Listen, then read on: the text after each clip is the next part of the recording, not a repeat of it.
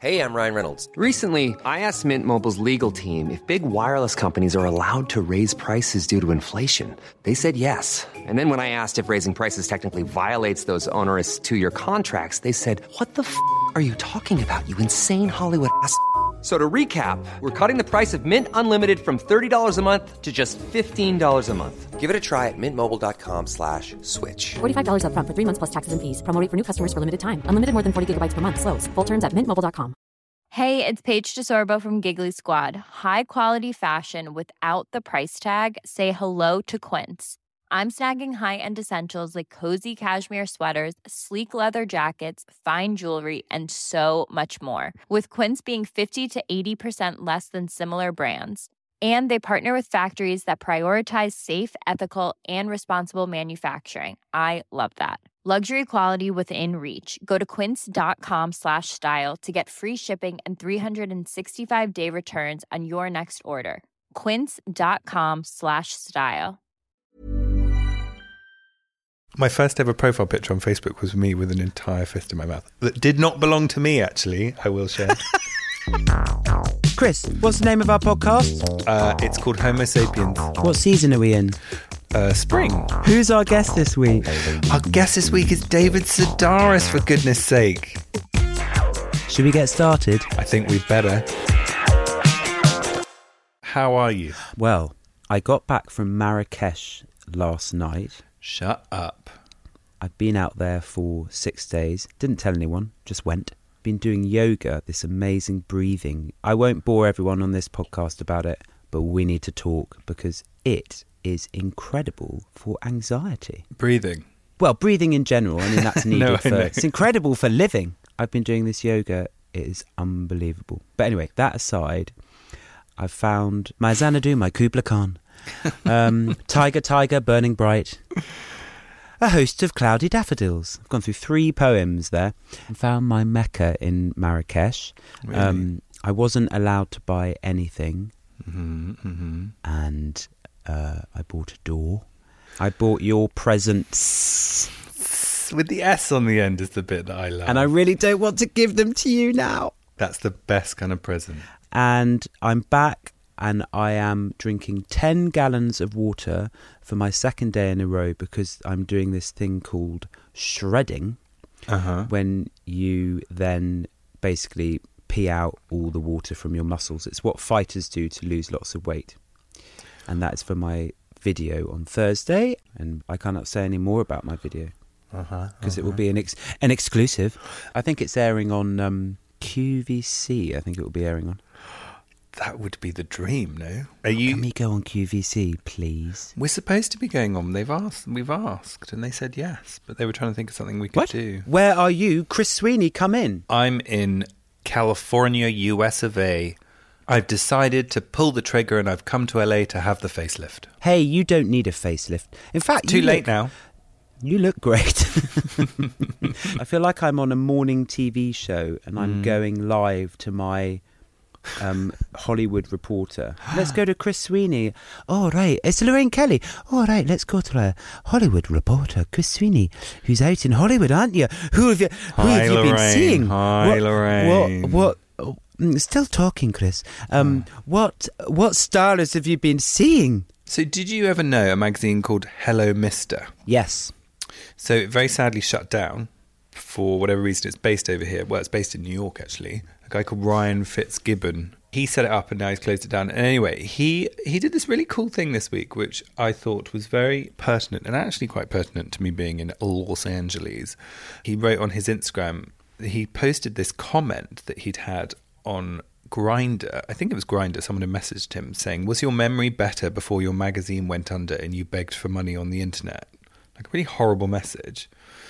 And he posted it saying, Gay public service announcement. We talk a lot about supporting our community, but sometimes we're our own biggest enemies. A pattern of bullying in our collective past has built a protective exterior that manifests as a judgmental stare down the straw of a vodka soda and a laundry list of preferences in dating profiles. Hurtful comments on Instagram, and it looks like this. For every five positive interactions I have with Hello Mr. Readers, there's always one bruised ego of someone I needed a reminder of meeting or that wasn't featured in the magazine before it closed, or who thought they could do it better after being, and maybe you're one of them. But he basically saying that the gay community is pretty mean to each other.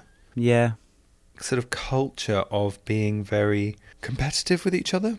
I don't know. What do you think about that? It is very interesting that you bring up this very point. Oh, I've forgotten my accent.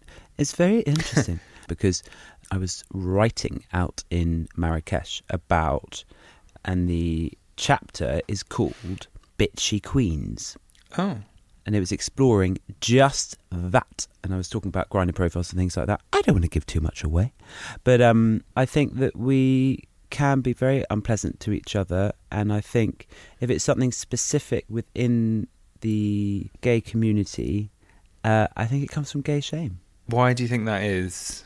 If we haven't accepted our own sexuality, Mm-hmm. then when we're confronted with it by others, we want to lash out at them and put them Mhm. down. Mm. Essentially, it's a very basic thing. So it's like when we see people who are being visible, we want them to shut up because we couldn't be visible ourselves as a protective mechanism. So it's like, don't be visible, don't be heard, don't be camp, don't be loud, don't be obvious, you know, all these things. And so when we're confronted by any of those, it's like, well, if you're doing that, I'm going to be found out next, Mm. you know? So it's like, shut up.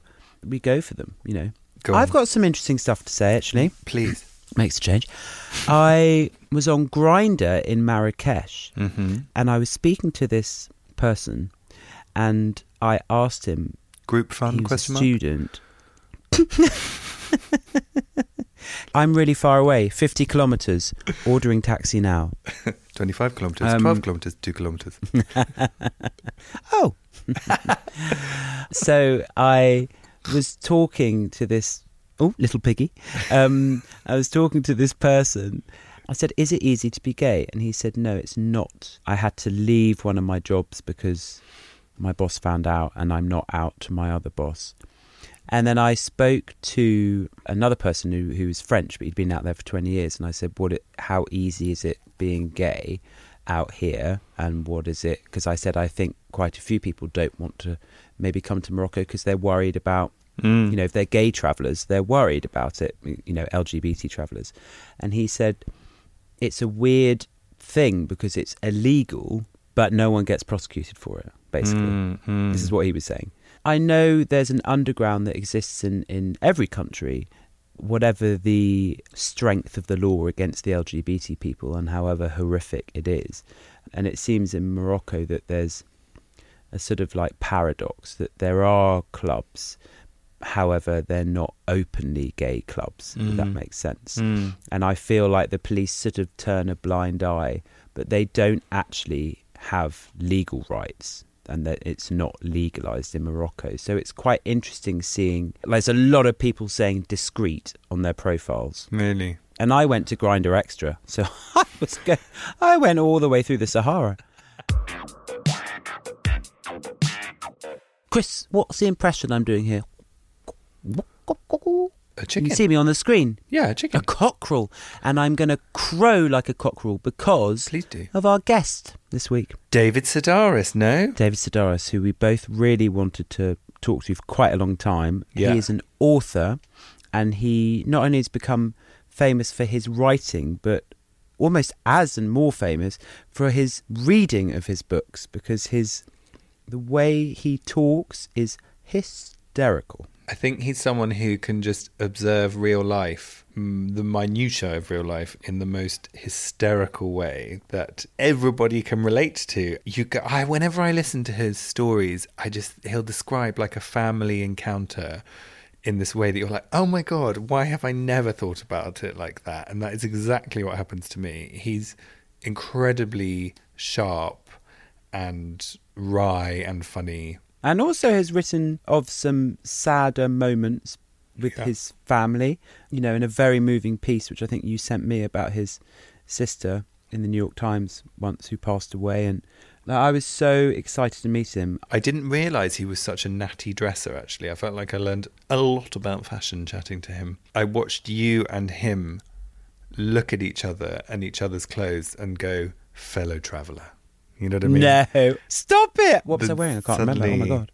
Uh, Crocs, I think Crocs, and then and An apron? Was I wearing my apron? Crocs and an apron. I think the usual. That was it, yes. So before we chat to David, we have got another one of our um, interviews that we did as we travelled across America with people who we just happened to meet in the various places we went to, who interested us and were part of LGBTQ plus America. And today's interview is with a man called Michael, who coincidentally and oddly, in fact, sounds very much like David Sedaris. And he's a comedian, but he works in this LA institution of a restaurant called Canter's. And do you remember he came over to our table and we just had Yes. that thing that I think that a lot of LGBTQ plus people can relate to is that you just go, I know that you're Yeah. gay or you're queer or whatever. And we just hit it off and started chatting to him. And he was so funny, but also really poignant what he said as well about being gay in Trump's America. So have a listen to this. This is Michael from Canter's. Are you allowed to sit down with us? You have to stand up. Uh, I guess I can sit down for a second. Like literally a second.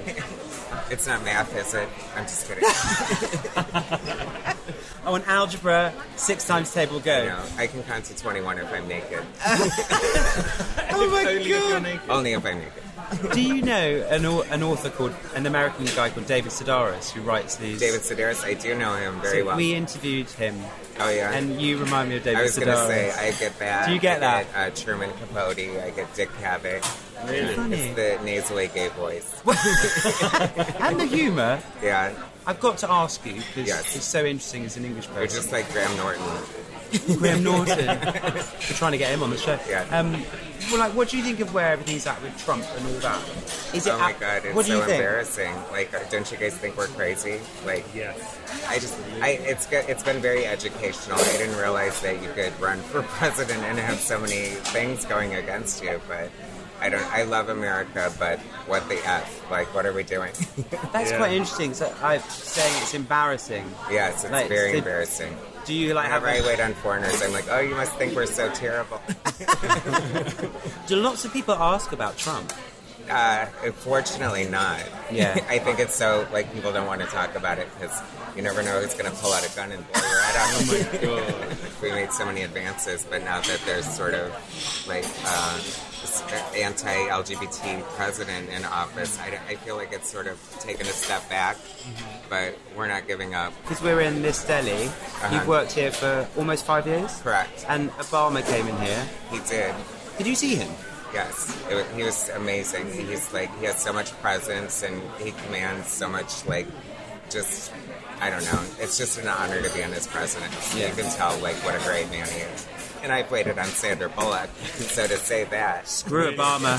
Yeah. Miss Congeniality. One and two. Hello. Uh, so, what, um, tell us a bit more about when Obama was here. What did, uh, he came in and we were busy and uh, I looked at the front door and I saw the black car with the eagle on it pull up and then uh, I was like, what the F? And then I saw all these Secret Service guys and so he came in and uh, uh, these paparazzi came in behind him and then they kicked him out. And he was super nice. He walked up and down the aisles and like shook a veteran's hand and was very nice. Took pictures with us and it was great he drank hot tea and he bought a homeless woman a meal outside and then he uh, what do you call it he brought a box of cookies back to michelle so he's a good husband We are we're desperate to speak to Michelle. If you have Oh, any love ins, so give us some I know, contact. does she you still know. call? Does she still write Uh, to you? yes she does But she- i have her on speed dial What were you What were you doing before you worked here? Were you waiting Uh, somewhere else? well i was a very um, high profile waiter in toledo ohio Okay. and I decided to come out here and do the same thing. I'm trying to be an actor, com- like writer, comic. I used to do stand-up comedy and stuff. So oh my god, that's why I'm so freaking funny. you are so freaking funny. Have you done stand up here? I have. I performed at like every major club in LA. And how's it going? I'm sitting here, aren't I? Hey, listen, I'm a pop star. I'm sitting Yeah. here, so All you know what I mean. Well, we're in good company. We're doing well. As unglamorous it is, I have to run out some food. Is it Yeah, okay yeah, if yeah, I get up yeah. real quick? No. Okay. Um, Any thank parting shots? and Michael Fitzgerald Troy. You'll, you'll see me, the little blonde, on Instagram. We'll do it. Guess what, William? Uh, you've got a tattoo of my face. On my face. So odd. Oh, oh, it's like talking to me. I'm staying round to the corner from Canter's Deli where we spoke to Michael. So I'm going to take my mum in there and we're going to go and say hello to him. Oh my god! Please send him my love. Give him a kiss. I Try will and get a do. discount. Oh, yeah.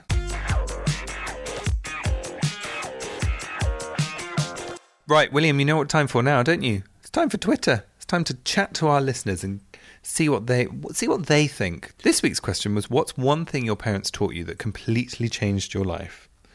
Abby says, When I expressed nerves at being teased during a school play, my mum squeezed my hand with an alarming frosty and told me to bloody show them. I was 14. She died the next day, but I have never forgotten it and have been bloody showing them ever since. Oh wow. my god! Oh, That's that's, so sad and hmm. lovely. Sophie says, Best advice from my dad was how to deal kindly but firmly with energy vampires takers. Oh, now we're talking our language. Give- Burn the sage. Burn the sage. Give them what they need, not what they want. Energy vampires. I mean, it's quite a good name for a band. Um, C says, if you sound like you know what you're talking about, then everyone will believe you. A good experiment to try. It's frightening how many people don't question others that act with authority. Bit like working on a video with you, Chris. Fake it till you make it. It's all right. Everything will be fine. The dog won't bite you. Ah, fucking hell. Simon says, my mum taught me how to put a fabulous outfit together, and for that I am so grateful. That's lovely. Peter says, be wary of wigs. That's my favourite. That's why I'm going to have a hair transplant, William. Are you? Absolutely. Best thing I ever did. I think for a man, although I try not to be vain, I think losing your hair makes you you lose a lot of your identity. For me, I completely agree. And also, I found it quite traumatizing. I don't know, my whole face was changing. William, what was the advice your parents gave you that you value most, Uh, my dad said, don't drink yellow snow. or eat? And my. One thing I've loved about your family is you all have "Sans peur" without fear tattooed on your arm, right? Yeah, without fear. Yeah, but I think, to be honest, an ancestor just stole that ring from another family. I don't even know why it's in French. Was it? From It's our ring? motto. It's your motto. Yeah, it's our motto, our family motto. but it's really. I think it's brilliant that. Actually, to be serious, my dad's thing that I remember the most is c'est la vie. Hmm, that's nice. And don't, when you lend money, don't expect to get it back. Those are my two. Oh, I remember that one. the, can Anyway, moving on, moving on. Yeah, can I borrow a Moroccan door? Um, the What's yours? What's your? What did Frank tell you? Frank, my dad. Um, uh, they both my parents are very good at being like, you know what, you've just got to make things happen yourself. I think that could be one of my favourite Twitter question and answers. It's such a short question that opens Yes. up so much big stuff. There's a radio show in that. There's totally a radio show. Anyone listening is a radio show in that.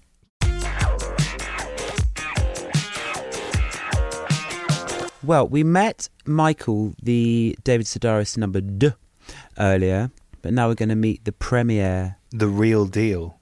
Yeah, the real DS. Um, did you like him? Did you like David? I did.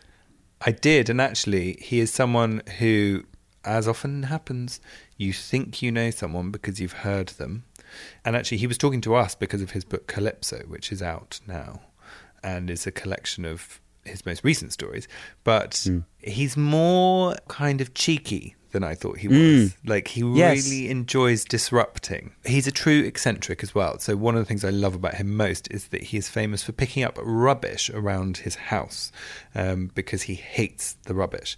And he does it for up to eight hours a day or something crazy. And he was actually invited to Buckingham Palace by the Queen for to sort of say thanks for picking up rubbish. it is quite bizarre because I always think, you know, when people get famous for something, it's suddenly like, right, they're in writer category, and that's what they do with their life every day, and that's them. And then hmm. suddenly he comes out with this whole other, well, to be honest, job. But he's very funny in one of his books, and I can't remember which one. And he talks about his Fitbit, and he talks about what he starts working out how many steps he's done a day, and that is linked to litter picking. And I would, I, I, it was really very, very funny.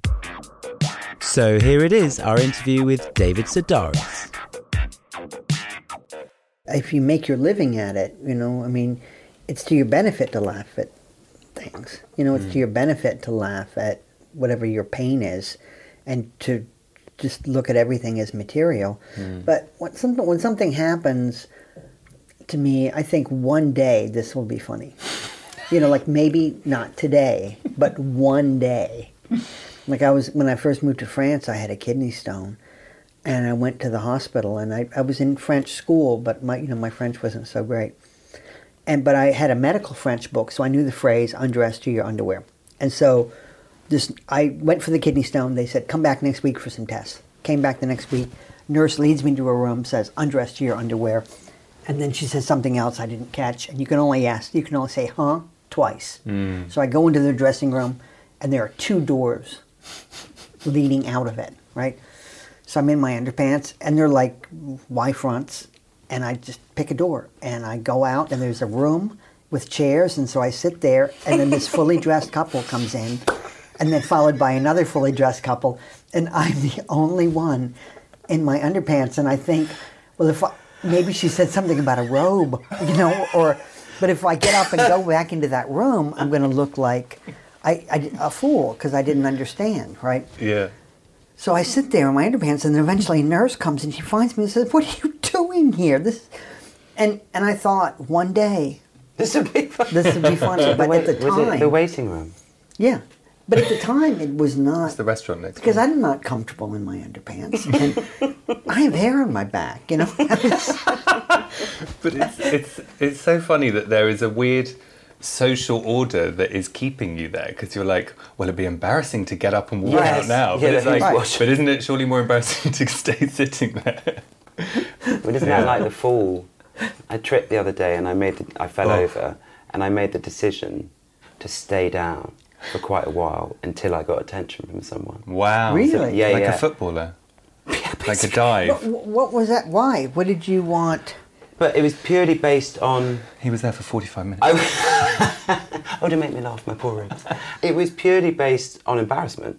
I'll be like, I'll wait, get a bit more attention, milk it a bit, and then get up. Mm. Because That's what I, I fell a few weeks ago, and it was really embarrassing. Mm, and I well- fell and I tore my knee open. Oh, but then I got up and I pulled my notebook out of my pocket and I made notes like, "Oh, that worked out just how I thought." You know, like people. and and again, I was just embarrassed, but I w- What were you writing? fell down. But I put a little more effort into it, so people would almost think I did did it for research. and I was you in, just in agony, and my my uh, leg was bleeding. Oh, And did anyone come over? they started to. But see, when you're a certain age, like I was in an elevator and uh, we get to the lobby, and especially in a nice hotel, it's after you, after you, after you, and it's just such a waste of time. So I just walk out, and I, there's a puddle of water, and I fell. My legs went right out from under me. I fell. People said, "Don't move him." and I felt 800 years old. Is he still breathing? That's kind of like so. Humor is like a kind of mindfulness. It means I'm always observing. So, like hearing you say, "One day this will be funny," it is kind of. It is mindfulness, Yeah, isn't I, it? yeah, for me it's the other way around though. I think I yearn for the day when I could fall over, stand up, and be fine with it, instead of my mind being like, everybody's looking, how am I going to style this out in this moment? What you should do is bow. Where's the gag? yeah, that's the gag. Is that what you do? You carry a notebook around and write constantly. Yeah, I carry a notebook Yeah. around So write can this be like a top trumps of how many things David writes down that you say or I say? or be, You know, none of cheetahs are none the of it. fastest land animal in the world. Did you know that? A peregrine falcon dives at 102 miles an hour. When I was in treatment, we did art therapy. I probably texted you on the phone that was contraband. Um, I was like, I'm 35, and they're asking me to do something with plasticine. You know what I mean? I was like, what the fuck's happened to my life? And, and it was and it ain't cheap. and it ain't cheap. Do you know what I mean? And it was hysterical at the same time. So, I mean, by the way, three weeks later, I was fucking in that plasticine. Yeah. I was my, eating it. Um, Got some in your pocket now. I made a model of you. Um, but you know, like if I didn't have humour, it would have been horrific, horrific, because it would have just been horrific. But actually, I could look at it and go, "This is kind of hysterical." What were you in treatment for? PTSD. Oh, really? Yeah, I got um, yeah, really bad PTSD. Wow. Disassociation, and it was horrible. I had a breakdown. We did a TED En- talk on it on enter sta- Sunday. en- enter stage Enter left. stage left. I wasn't. He's not my therapist. He didn't section me. we did no, we did a TED talk on it. TEDx talk. I didn't feel like a man until I was like 32 and went on some residential therapy course. And someone came up to me, and a, a very small Scottish woman who was terrifying, and said, "You're a man. You know, you speak really meekly, and you're, you know, what's going on." It was the first time that I actually thought, "Yeah, actually, I don't really ever feel like a man. What, what did you feel like instead? A big boy? I felt like a failure as a man." Yeah. Hmm. So I thought, well, if you take it up the bum, then you can't be a man. Hmm. It's actually the opposite. You're a real man. Yeah. You know, it was really interesting. I'd sort of like put what I thought being a man was on hold. Did you ever have that? Did you? Was was was knowing you were gay and then coming out a very easy transition? No, I mean, I'm 61, so I go on these tours a lot in the United States. Like, I'm always on tour. And I sign books before and after every show. So it's been interesting over the years to meet parents, and they'll come up, people will come up now and say, This is my son, Toby, and he's 13 and he's gay. And you look at Toby and he's like, "Mm." but I never in my never. Oh my goodness! If, when I was 13, if I said that I was gay, they would have taken me to an institution. I mean, they would have, you know, they would have started some kind of therapy. So, I- mean, I feel like the longer you have to hide yourself away, the more deformed you become. Mm-hmm. I met I met somebody a while ago, and he was in his 40s, and I was signing his book, and he said, you know, he said, I'm, I'm gay. He said, I'm, you know, people don't know it, but I'm gay. And I thought we were like in St. Louis or something, and I thought, oh, you're in your 40. I mean, that's in this day and age. You know, even if you were a priest or something, you'd think that you would have been able to, Mm. you know, so to be hidden away at that age. But I think the longer you hide yourself away, the more twisted and deformed you become. So when we think, when I meet someone in their 80s or 90s, and you think, gosh, they had to hide themselves away for, you know, 60, 65 years of their life. They mm. couldn't live with their, you know, they can maybe live down the hall from their boyfriend or something, but it's not like, mm. you know, there were at a time they people couldn't have uh, lived, even live together. I mean, mm. forget about getting married. Hey, I'm Ryan Reynolds. Recently, I asked Mint Mobile's legal team if big wireless companies are allowed to raise prices due to inflation. They said yes. And then when I asked if raising prices technically violates those onerous two year contracts, they said, What the f are you talking about, you insane Hollywood ass? F- So to recap, we're cutting the price of Mint Unlimited from $30 a month to just $15 a month. Give it a try at mintmobile.com slash switch. $45 upfront for three months plus taxes and fees. Promo for new customers for limited time. Unlimited more than 40 gigabytes per month. Slows. Full terms at mintmobile.com. Even when we're on a budget, we still deserve nice things. Quince is a place to scoop up stunning high-end goods for 50 to 80% less than similar brands. They have buttery soft cashmere sweaters starting at $50, luxurious Italian leather bags, and so much more. Plus, Quince only works with factories that use safe, ethical, and responsible manufacturing. Get the high-end goods you'll love without the high price tag with Quince. Go to quince.com slash style for free shipping and 365-day returns. I, I really agree with that though. I think the the hiding deforms you, and um, I think you know I think that's why I'm now just completely speculating, so someone would beat me around the head. But like, that's why there's so much association, let's say, with young gay men and drugs and stuff. You know, it's, but I feel like that might dissipate over the years. In the, ne- in the next 10 years, when it is easier for like a 13 year old to say they're gay, they will just be assimilated into their friendship groups in a way that you always became a slight outsider as a teenager. Well, it's that a hangover, time isn't ago. it, of gay shame, really. But you know how you can get involved in like pain competitions with people, right? Because everybody wants to Pain, have yes. suffered the most, right? Yes. And I was, hmm. I don't know, and I didn't mean to get into this, but I got into it, and I don't remember who the person was, but they said, yeah, well, at least when you're gay, you can just keep your mouth shut and nobody knows. And I thought, hmm. that's not really, uh, that's not, I don't really see that as much of a plus. I mean, because yeah, you can live like that, but it's not, you know, it's really hmm. destructive. I, you know, my pain's more important. It's like we've actually said this to someone before, isn't it? It's just like, look, we've all got shit. Relax, you know. And, Yeah. And we, we, I was talking about it with my sister yesterday, actually, because we were talking about th- things that annoy you when you grow up, and I was like, talk about it, but talk about it once with that person and then move on. Like you can't keep banging on about it. Like, well, the reason I am the way I am is because dot dot dot and no, you either get over it or you don't. well, yeah, because what do you doesn't- want? Like a perfect existence, and then I can flourish. You know, it's just not. Uh, Yeah, but some people aren't capable, I think that's what it is. What's that saying? Capable or willing, you know? And so yeah, so there's a bit I of think when culture you- you won't get there. Like I say, it'd be easy for me to say, you know, that person just needs to deal with their shit and get on with it. And I can't really. They just might not have it in them. Do you know what I mean? Oh yeah. They just might not have it in them. Well, I think too, it's pretty naive to think that if somebody has, you know, like, oh, you had some records, so nothing can hurt you. Mm. You know what I mean? Well, you can still get cancer, and you can still get your heart broken, and you can still, and and you're going to feel those things as deeply as somebody who never had records. But I think when you're young or you're naive, you just think, oh, you know, that person, you know, reached a certain level of success, so. Do you ever offend people? Have All you had really? Oh yeah, but But how? Who? who, who without even meaning to, you know, it, through your work or in through my life? work usually. But it's not even anything that you can count on. You know, like it's it's something that just people brought with them. Hmm.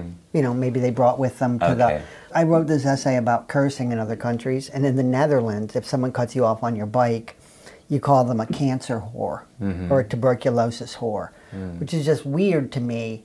You know, stitching those two words together. Like in Denmark, you say to someone, "Why don't you run around in my ass?" Right? Oh, don't make me laugh. and and but just how different it is in different countries, right? And in Maybe we get into Romania, Danish pride. yeah. We. Romania, it was uh, reach up my ass and jerk off my shit. Wow. Right? And so this woman wrote and said, "I went and saw your show Right. with my son, who has cancer, and I hear you up there using cancer as a laugh line. And how do you think that makes me feel?"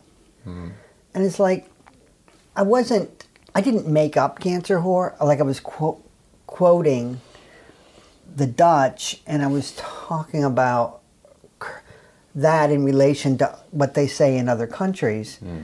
But I thought, well, I was really sorry that her son. I didn't write her back hmm. because, you know, that's awful. Her son has hmm. cancer. Now you've been writing for a few years. Does it get easier or harder? Ah, gosh, Like, do you feel a pressure? no, I don't. I mean, Do you feel like it's work? Mm-hmm. Sure, but I never think, oh God, don't make me do that. I mean, I get up mm-hmm. every day and go right to my desk. Mm-hmm. I think the thing is that I don't put too much. You know, a lot of things don't work out. Mm, That's the way it goes, and and sometimes you can write something in a week, and sometimes it can take you three months, mm. and you have no control. You never know how that's going to be. Mm. I use as deadlines, you know, I use these tours that I have. So, uh, like, I have another tour coming up in the United States in November. So, I'll, I'll, I'll try to write, I'll have three new stories to read on that tour. Then I read something out loud and go back to the room and rewrite it and read it and rewrite it. Would, would you rather write or pick up litter? Gosh. I, I'd rather write, I think, because I'm probably uh, egotistical that way. You know, like with, when you pick up litter, there are a couple people who will say, oh my God, I, well done. but m- most people, they think it's your community service or they think that it's There's no that standing you're ovation. crazy. Do you wear a high vis jacket? No, because it doesn't go with my outfit. When I, Does Yoshi do a high vis? I Probably actually. Yes. Well, you know who does is Paul Harnden. Made a high visibility. He started off as a shoemaker uh, here, and he would make shoes and then dig, bury them in his yard, and they would curl up, and uh, and they're pretty fantastic. And then he started making clothes, and they almost look like if you were doing like a a, a really high end Dickens adap- adaptation. That's what the cl- like. I have a pair of trousers of by him that come up to my nipples. Oh, yeah. Oh, That's exactly what I want. Um, and he's got he sells things at the Dover Street Market. Right. But when the Dover Street Market moved, I went there and I said, "Gosh, you used to have Paul Harnden. Do you not have him anymore?" They said, "Oh, sure. Let's walk you to the, the boutique." So it was a little tiny room with a sheet of plastic over it, over the door, and a sign next to it that said "Keep out." Ah, amazing. I'm terrified of that place, by the way. Dover Oh, Street really? Market. I just do not know what's going on. like if I went into a fancy store, like oh I don't know, like if I went into the, if you go into the Gucci store, I was going right? say Gucci. Yeah. you feel like, and and you're looking at a jacket, and the salesperson comes over, and you realize, oh, never mind, because you never look like he does in that jacket. You know what I mean? Hmm. But at the Dover Street Market, you're looking at a jacket that has a hump built into the back of it. right? and then the salesperson comes up, and he looks like he was set on fire. and then you think, I can look as good as Can't he be does. Nostradamus. Yeah. Yeah. Do you live here? Is this? Would you class this here. as your primary residence, not just for tax purposes? Mainly live in West Sussex, hmm. And then France. in the country. France, like we go there. Some like my dentist is there, so I'm going to go in a few weeks because I have a dental appointment. God, I'm annoyed that my dentist is in Richmond and I live in Hackney, but France. The, the person in France is a periodontist, so I've been, have a relationship with him for like over ten years. Hmm. But the dentist that I go to is here. But I was in the dentist's office a couple weeks ago, getting a crown, and they mm-hmm. told me about a, a a guy who came in and he had not brushed his teeth since his girlfriend broke up with him Oh, eight years ago. God. And what was in the mouth? They said it was just unbelievable. I, I would love to. I would love to have seen pictures. Are you surprised that you've ended up in West Sussex? As in, Yeah. you know what I mean? That, Because was that when I was- of part of the plan? when I was young, you know, I, I had to live in New York City, and I, you know, I moved to Chicago, and then New York City, and then Paris, and then London, and I didn't think I could live in the country. And this is the country, Mm. and uh, I love it. Mm. And all I do is, my world's pretty small. I just pick up trash for four, five, six, seven, eight hours a day, and it's Is everything. it that to me. much? I didn't realise. Because Yeah. I obviously know that you But, live picking up, but I didn't but you know, that. but you can clean a stretch of road, and then two days later, it's filthy again. Mm-hmm. Really? Oh yeah, yeah. What is it about that? I don't know. What is it? Is it like meditation? Yeah, it's exercise, and it's. I mean, even when I lived in France and we were in Normandy, I'd take long walks every day, and so I still take a long walk. It's just look, these cans and bottles are here, and I just can't pass them by. Have you heard of rogue planters? So oh, they're people that go around and they plant. So I'm. I'd, I would like to say it's because I want to do nice things for the community, but it could just be because I'm controlling, and I want a roundabout to look the way I want to look it hmm. because I live there. So there's a roundabout, hmm. Battersea, and I was like, every time I drive past it, I'm like, I'm just going to plant plants on that roundabout hmm. because Huh? no one's doing anything about it. Anyway, now they did. But now my thing is, I need to weed those flower beds Oh. because they're not being weeded. So do you do it? No, but maybe I just should. Yeah. Yeah. I have the same thing in the park. It's a community thing. But you know what? They wouldn't let me in London. I bet they wouldn't. I'd probably be arrested. I see. you they always out there. want to tell you you can't do it, right? I was cleaning this stretch of road, and it was a two lane road, right? I pulled 60 bags of rubbish off a mm. two mile stretch of road in Sussex, right? And then the council said, you can't do that anymore. And then I thought, I don't work for you. You hmm. can't tell me what to do. It's not against the law to walk along that stretch of road. And there's, I don't see any sign saying. Yeah. And there's parts where there's no verge, but I'm not a child, you know. Did you not want kids? You don't want kids? No, I mean, I'm like I said, I'm. A, I, I was signing books a few weeks ago, and I met these 20 year old gay couple, and they said we're gonna have babies. We, you know, we can't wait to have babies. And I, when I was that age, you couldn't even. I mean, maybe if your sister and brother-in-law both died in the car accident, you could maybe sort of get your hands on their child, but it wasn't anything to even dream about. You hmm. know, it'd be like dream about, you know, to dream that you could fly. So, hmm. no. Do you want children? Yeah, Really? yeah. Do you want babies or do you want children? Chris wants babies. I want like four upwards. Really? Yeah. Because I met a guy a couple of years ago and he tries to get teenagers adopted. And I said, Oh, that's, you just hear horror stories. He said, I can tell you so many wonderful stories about teenagers who, you know, we have so many great kids who need a home. And, and pretty much I had heard that if you get a child that late in life, you know, they're just so angry. Hmm. But according to this guy, No, not if you can do it. How? Do, you're an uncle, aren't you? You're an uncle. I'm an uncle. And do you like that? Do you like? Yeah, you enjoy but, that? But I, I realized a while ago I don't really need a title. I mean, I have all these friends with kids, and I've been in their lives since they were born, and I write them, and I shower them with gifts, and I, and I, it made, made me feel like silly, like oh gosh, why did I ever think I needed Do you, but do to be you a thi- godfather, to be a Um, but do you think that's just a personal, that's just completely your point of view, or you feel that it's strange that other people want to do it? Because, no, I don't think it's strange that other people want to do it, but uh, did you ever go to Provincetown? no. No. Okay, it is like the gayest place on earth, and so I started doing shows there. I started doing shows there, and uh, and it all in the summer it's like this weekend, that weekend. So I always wind up going on Gay Parent Weekend, and gay men have the ugliest babies, and I don't know, I don't know. I guess they go to places and. They'll they'll go to another country and they'll say, "Well, okay, you can have this one," and it's got one eye on its cheek and one eye on its forehead, and and so they, it's great that that they maybe nobody else wanted this child, but gay people are like, well, it's hard to get one, so yeah, we'll take. but you look into prams and you go, ah.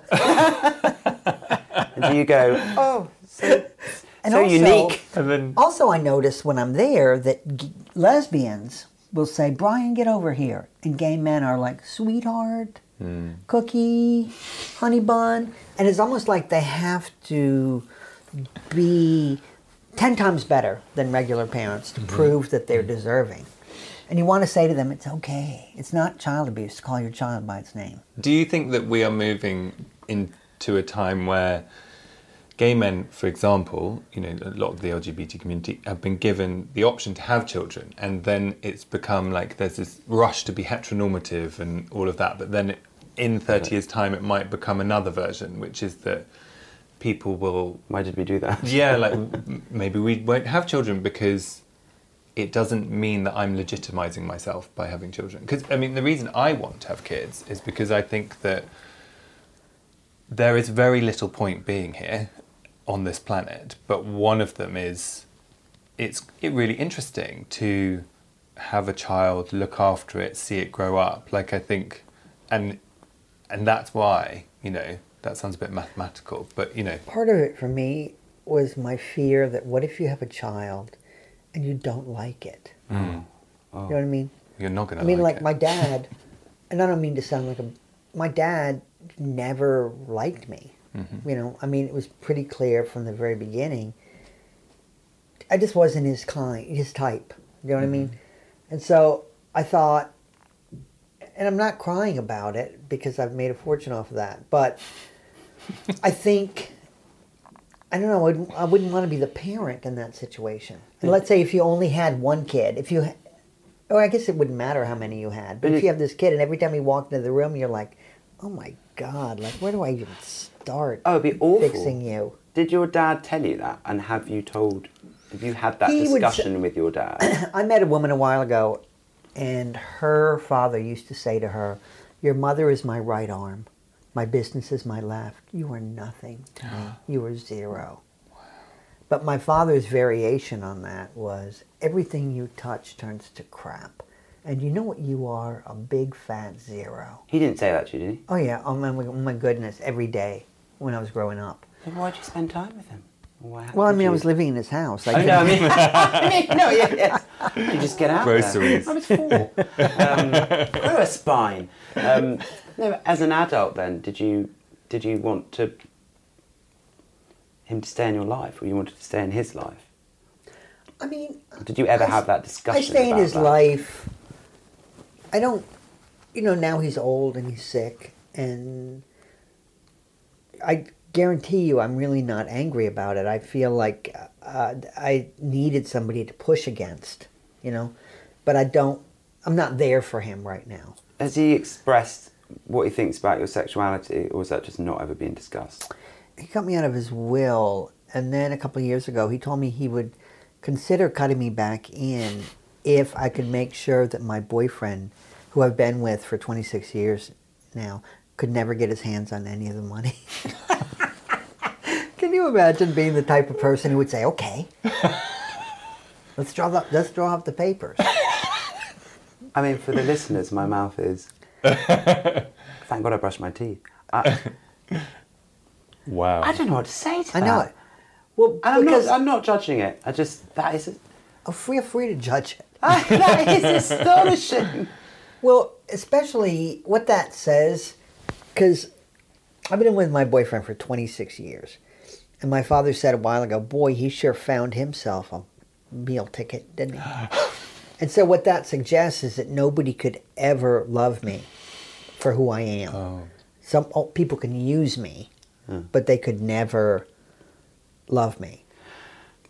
And can I say I'm jealous of your relationship? Hmm. Okay, I've said it because I I haven't had a relationship past two years. Relationships are like number one trigger for me. Really? Yeah, so I just find it very difficult. I think it's getting easier. So when I read your books and when I've read about Hugh, I'm like, oh, it just sounds so lovely, and they, they live in West Sussex, and you know they might go to Paris, and I bet they've got a lovely front room. You know, things like that. When I get past the jealousy, I'm genuinely intrigued because for me it's like, how does that happen? How did it happen? You know, I think How part did you of meet? it. How did you did you know? Like, I'd been in a relationship with somebody else before I met Hugh, but you know, you have to want the same thing, right? So the person I was in a relationship with wanted to sleep with like tons of other people, you know, and I didn't. I know I've just always been monogamous, you know, and so sometimes if you try to go along with that, you're like, yeah, okay, hmm. all right, you know, but if it's not in your heart, I mean, for a lot of people that works out. They both do that and they have whatever rules or whatever. But I think you have to be in agreement on that, you know. And then that was the main thing with Hugh is that he did was not, you know, he was like monogamous too. So it just made it so much easier. You know, you don't have to worry that. I mean, Hugh came and surprised me. I was on tour in the United States last week, and I was in San Francisco for four days, and then I was going to be in Los Angeles for two days. So I walk into the lobby in my in the hotel in San Francisco, and there he is. He flew Ah. Over to surprise me, you know. But can you imagine what that would have been like if I'd been with somebody and he flew over? I mean, can you imagine what that? How awful that would Yeah. surprise. have been. But so when you don't have that to worry about, that's a big. That's a big uh, plus. But then when you've been with somebody that long, it's like, you know, really the trick is you just after about eight years, you just stop listening to them because they're not going to say anything you haven't heard before, and you have to look like you're listening, you know, but, but you don't have to actually It's to your benefit not to actually listen. and it goes works the other way. Like I'll talk to Hugh and I'll realize and the only time he gets in trouble is when he isn't pretending to listen. Not when he's not I'm like, you can at least pretend.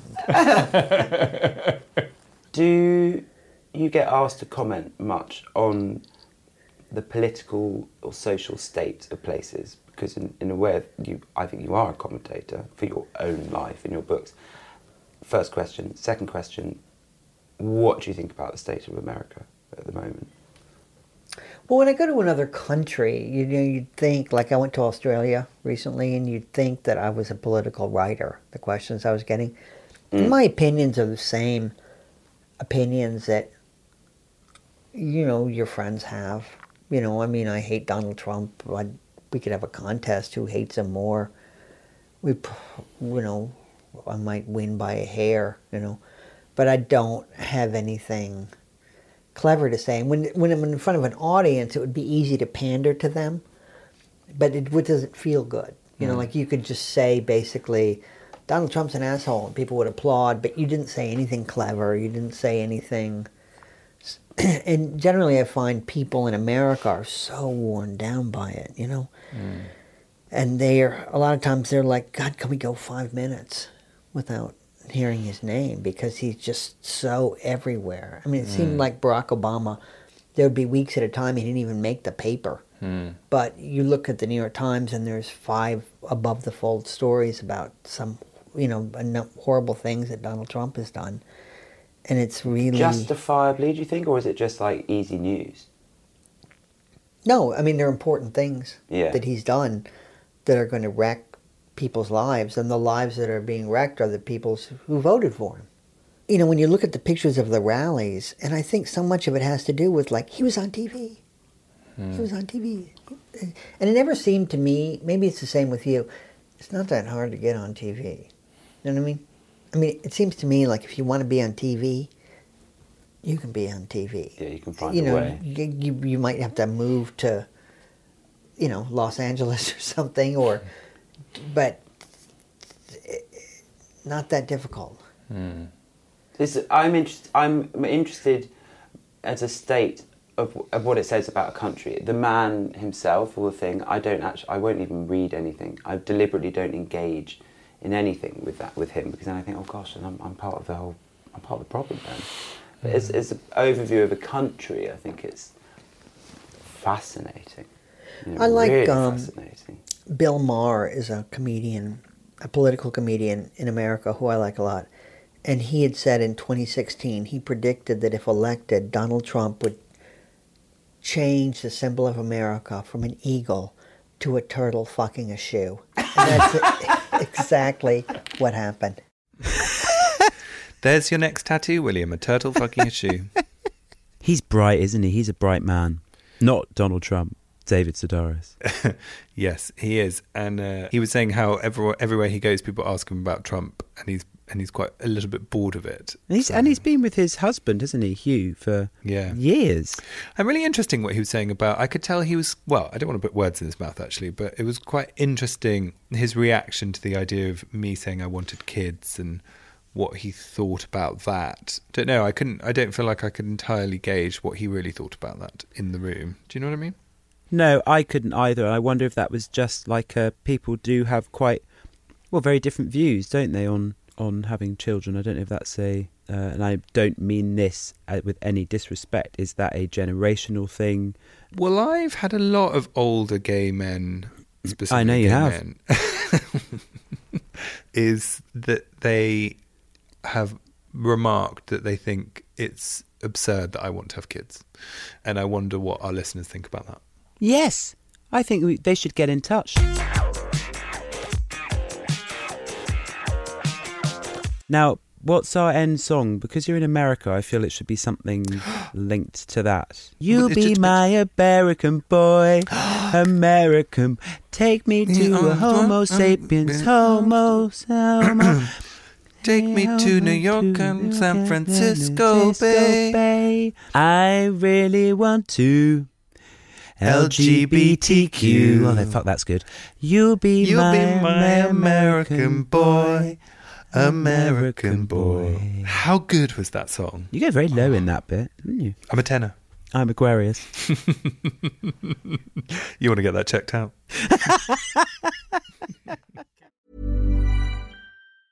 Planning for your next trip? Elevate your travel style with Quince. Quince has all the jet setting essentials you'll want for your next getaway, like European linen, premium luggage options, buttery soft Italian leather bags, and so much more. And is all priced at 50 to 80% less than similar brands. Plus, Quince only works with factories that use safe and ethical manufacturing practices. Pack your bags with high-quality essentials you'll be wearing for vacations to come with Quince. Go to quince.com slash pack for free shipping and 365-day returns. Even when we're on a budget, we still deserve nice things. Quince is a place to scoop up stunning high-end goods for 50 to 80% less than similar brands. They have buttery soft cashmere sweaters starting at $50, luxurious Italian leather bags, and so much more. Plus, Quince only works with factories that use safe, ethical, and responsible manufacturing. Get the high-end goods you'll love without the high price tag with Quince. Go to quince.com slash style for free shipping and 365-day returns. Powered by Spirit Studios.